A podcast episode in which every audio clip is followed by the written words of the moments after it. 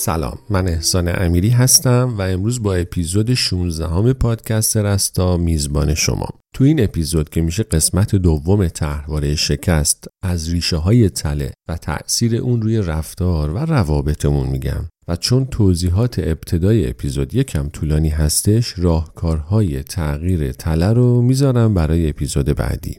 قبل از شروع می‌خوام چند کلمه باهاتون صحبت کنم. اولین اپیزود پادکست رستا 13 مهر امسال یعنی 13 مهر 1402 منتشر شد. تا این لحظه که 13 دی ماه 1402 هستش و زمان ضبط 16 همین اپیزود دقیقا سه ماه گذشته و 15 تا اپیزود هم منتشر شده. 6 هفته اپیزود اول از قبل ضبط شده بود و با همدیگه توی بازه زمانی کوتاه پشت سر هم منتشر شد. منتظر شدم تا فیدبک بگیرم و از تجربه اون اپیزودها استفاده کردم تا کیفیت محتوا و نحوه ارائه اپیزود به اپیزود بهتر و بهتر بشه. و فکر می‌کنم این موضوع از اپیزود 9 و 10 خودش رو نشون داده و مشهود هستش. پس اجازه بدید همین الان و همین جا به افتخار همه کسایی که تو این مدت به هر نحوی من رو کمک کردن کلاه از سر بردارم. و این رو هم بگم که من تازه اول راهم. وقتی شماها اینقدر خوبین من هم دائما در تلاشم که هر اپیزود بهتر از قبلی باشه.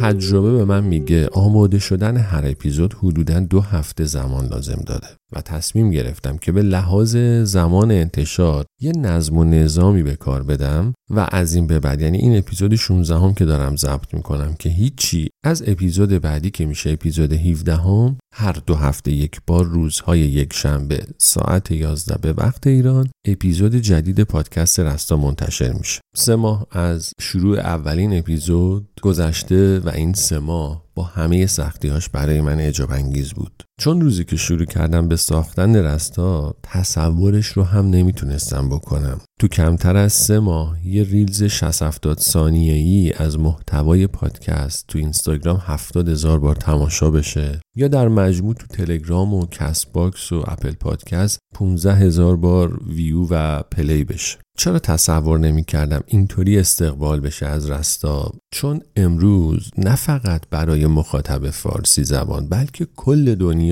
trend صحبت های انگیزشی و حال خوب کن هستش. حرفایی که صرفا با ترشح دوپامین حس رضایت موقتی و سطحی به آدما میده. ولی من تصمیم داشتم هر چقدر تلخ هر چقدر سخت ولی دنبال حال خوب اصیل و آرامش واقعی باشم. ببینید برای خودم هم سخت بود خیلی. چون مثلا وقتی می‌گفتم با وجود طرحواره تو توی رابطه آدم ناامنی هستی یه جورایی مخاطبم خودم هم بودم. یا وقتی اثرات طرحواره ها روی روابط رو می‌گفتم تک تک اشتباهاتم از جلوی چشام میگذشت. که چطور به سبب ناآگاهی و البته جزمیتی که داشتم عشق و احساس و زندگیم رو خراب کردم. و تاوان اون اشتباهات چه آرزوهایی بود که به باد رفت. چشم من بیا منو یاری بکن. گناهان خشکیده شد کاری بکن.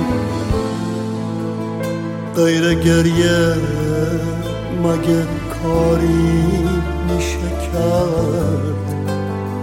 کاری از ما نمیاد. زاری بکن. اون که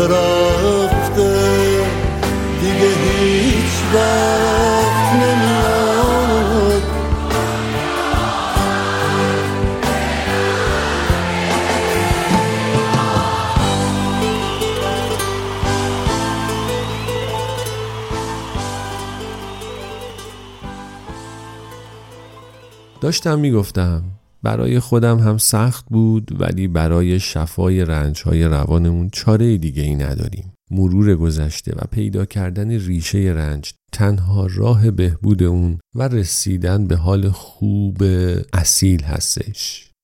خب دیگه از بالای منبر بیام پایین. توضیحات این اپیزود خیلی طولانی شد. دم همگیتون گرم سرتون سلامت که وقت ارزشمندتون رو برای شنیدن رستا می‌ذارید. از اینجا بگذریم و بریم سر وقت اپیزود جدید پادکست رستا.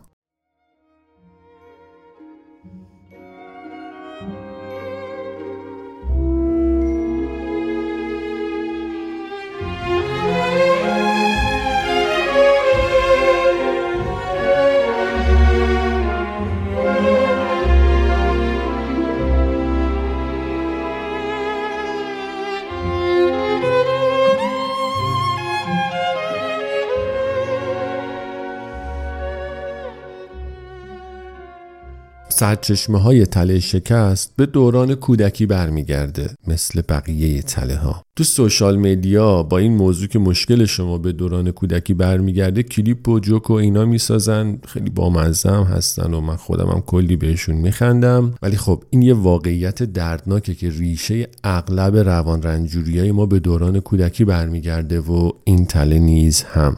برای تله شکست. احتمالا تو دوران کودکی پدر یا مادری داشتی که از عمل کرده توی مدرسه و ورزش و چیزهای دیگه دائما انتقاد می‌کردن. به تو پیام احمق بودن و ناتوان بودن دادن یا تو رو بیورزه و بازنده خطاب کردن. احتمالا رفتار اونا باعث ایجاد تله نقص و شرم در تو شده و تله نقص و شرم حس شکست رو در تو به وجود آورده.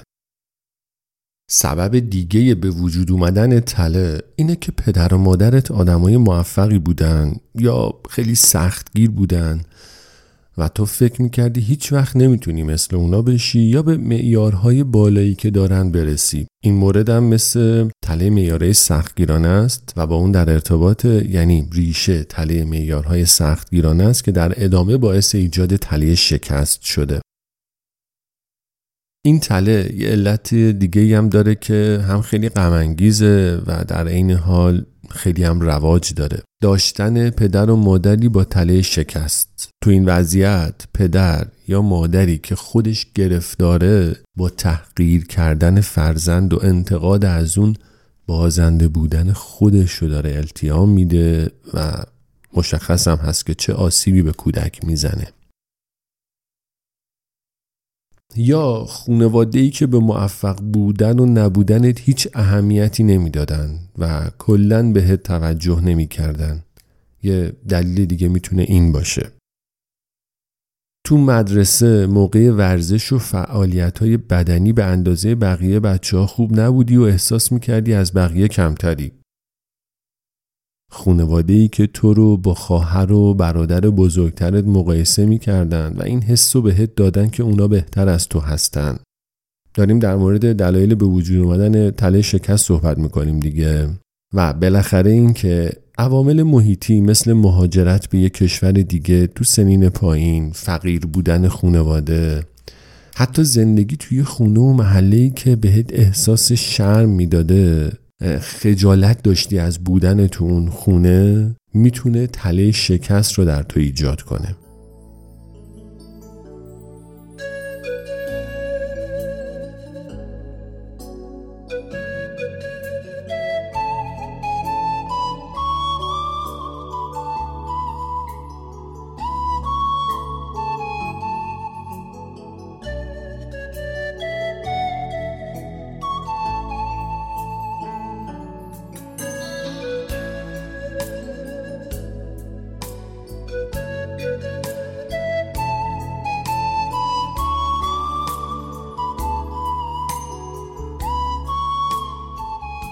حالا ببینیم این تله چه تأثیری توی رفتار و روابط ما داره. با وجود این تله ما چطوری میشیم؟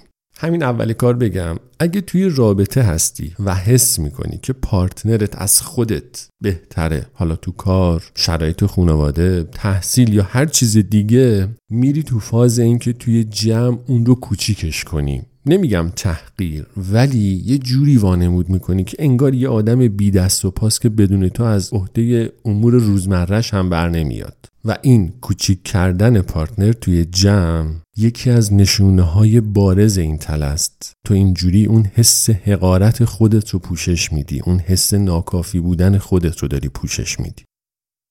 اگه هم تو حالت تسلیم باشی این باور رو داری که نادون و بیاستعدادی و حتی وقتایی که به شکل کاملا مشهود موفقی حس می‌کنی داری ادای آدمای موفق رو در میاری و دیگرون رو فریب میدی. اگه تشویقتم بکنن بازم توانایی ها و دستاورداتو کوچیک میشمری و البته تو بیان ضعف ها و اشتباهاتت مبالغه می‌کنی و اونها رو بزرگ جلوه میدی.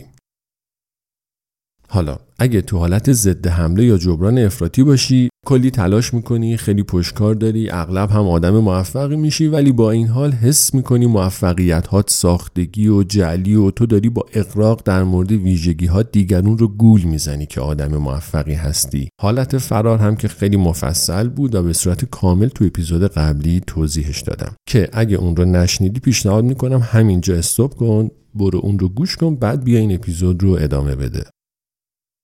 تأثیر دیگه این تله اینه که یه سری مهارت هایی برای پیشرفت کردن نیاز داری اما برای کسب کردن اونها هیچ تلاشی نمی کنی. معمولا شغل پایین تر از حد توان و استعداد واقعیت رو انتخاب می‌کنی چون میترسی که نتونی از پسش بعد بیای و از ارتقا گرفتن تو شغل هم حراس داری. در ظاهر ممکنه حتی خودتو گول بزنی که دلت می‌خواد سمتی داشته باشی ولی از درون حس استراب و بیلیاقتی داری. فکر می‌کنی که بقیه از من بهترند بقیه از من شایسته ترند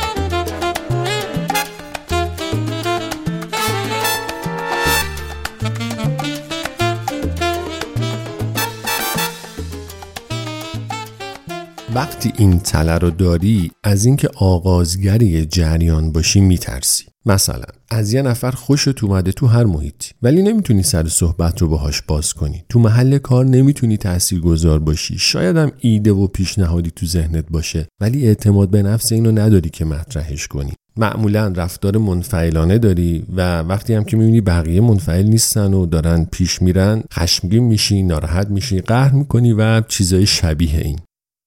تله شکست باعث میشه پایبند بودن به یه شغل برات سخت باشه و دوست داری مدام شغل تو تغییر بدی. تو دنیایی که داشتن تخصص خاص توی زمین خیلی ارزشمنده آدمی میشی با یک سری اطلاعات عمومی و سطحی اقیانوسی به عمق یک سانت یه تناقض خیلی بزرگی که این تله در تو به وجود میاره اینه که موقعی که می‌خوای پارتنر انتخاب کنی میری دنبال آدمای موفق و مستقل و بعد از شروع رابطه چون خودتو کمتر و پایینتر از اون آدم می‌بینی گرفتاری شروع میشه. دائما تو هر موقعیتی سعی می‌کنی پارتنرتو کوچیک کنی. حتی بعضی وقتا ممکنه تحقیرش کنی. خشم شکستی که در وجود تو هست دامن رابطتون رو می‌گیره و جانشین عشق و محبت و شفقت و دوست داشتن میشه. یا ممکنه که یه روی کرده دیگه ای داشته باشی. یه زن یا مرد موفق رو انتخاب می‌کنی و بر اساس خواست و نظر اون زندگی رو پیش می‌بری نه بر اساس استعداد خودت به خاطر همین رضایتمندی اصیل رو توی رابطه تجربه نمی کنی. تله شکست می‌تونه زمین ساز رفتارهای نمایشی یا شخصیت هیستریونیک یعنی هیجانی نمایشی بشه چون از درون ناکافی بودن رو حس می‌کنی بعدش می‌خوای با تکیه به چیزهای دیگه ای که داری مثل نمایش دادن جذابیت ظاهری فقدان موفقیت رو جبران کنی اما خب حس شکست از اعماق وجودت میاد و رفتارهای نمایشی صرفا یه مسکن کوتاه تازه باعث میشه اوضاع بدتر هم بشه. اگه بخوام خلاصه بگم تاثیرات این تله رو تو دو تا چیز. یک احساس درونیمون اینه که حالا هر چقدر موفق و هر چقدر دستاورد داشته باشیم ولی همیشه از درون حس شکست خوردگی و ناموفق بودن رو داریم و اغلب نگران آشفته ایم. این میشه حس درونیمون. و توی رابطه هامون میریم میگردیم یا آدم موفقی که باب میلمون هست رو انتخاب می‌کنیم نه برای اینکه در کنارش رشد کنیم برای اینکه توی جمع کوچیکش کنیم برای اینکه بیاعتبارش کنیم و اینجوری حس شکستی که در درونمون هست رو التیام بدیم.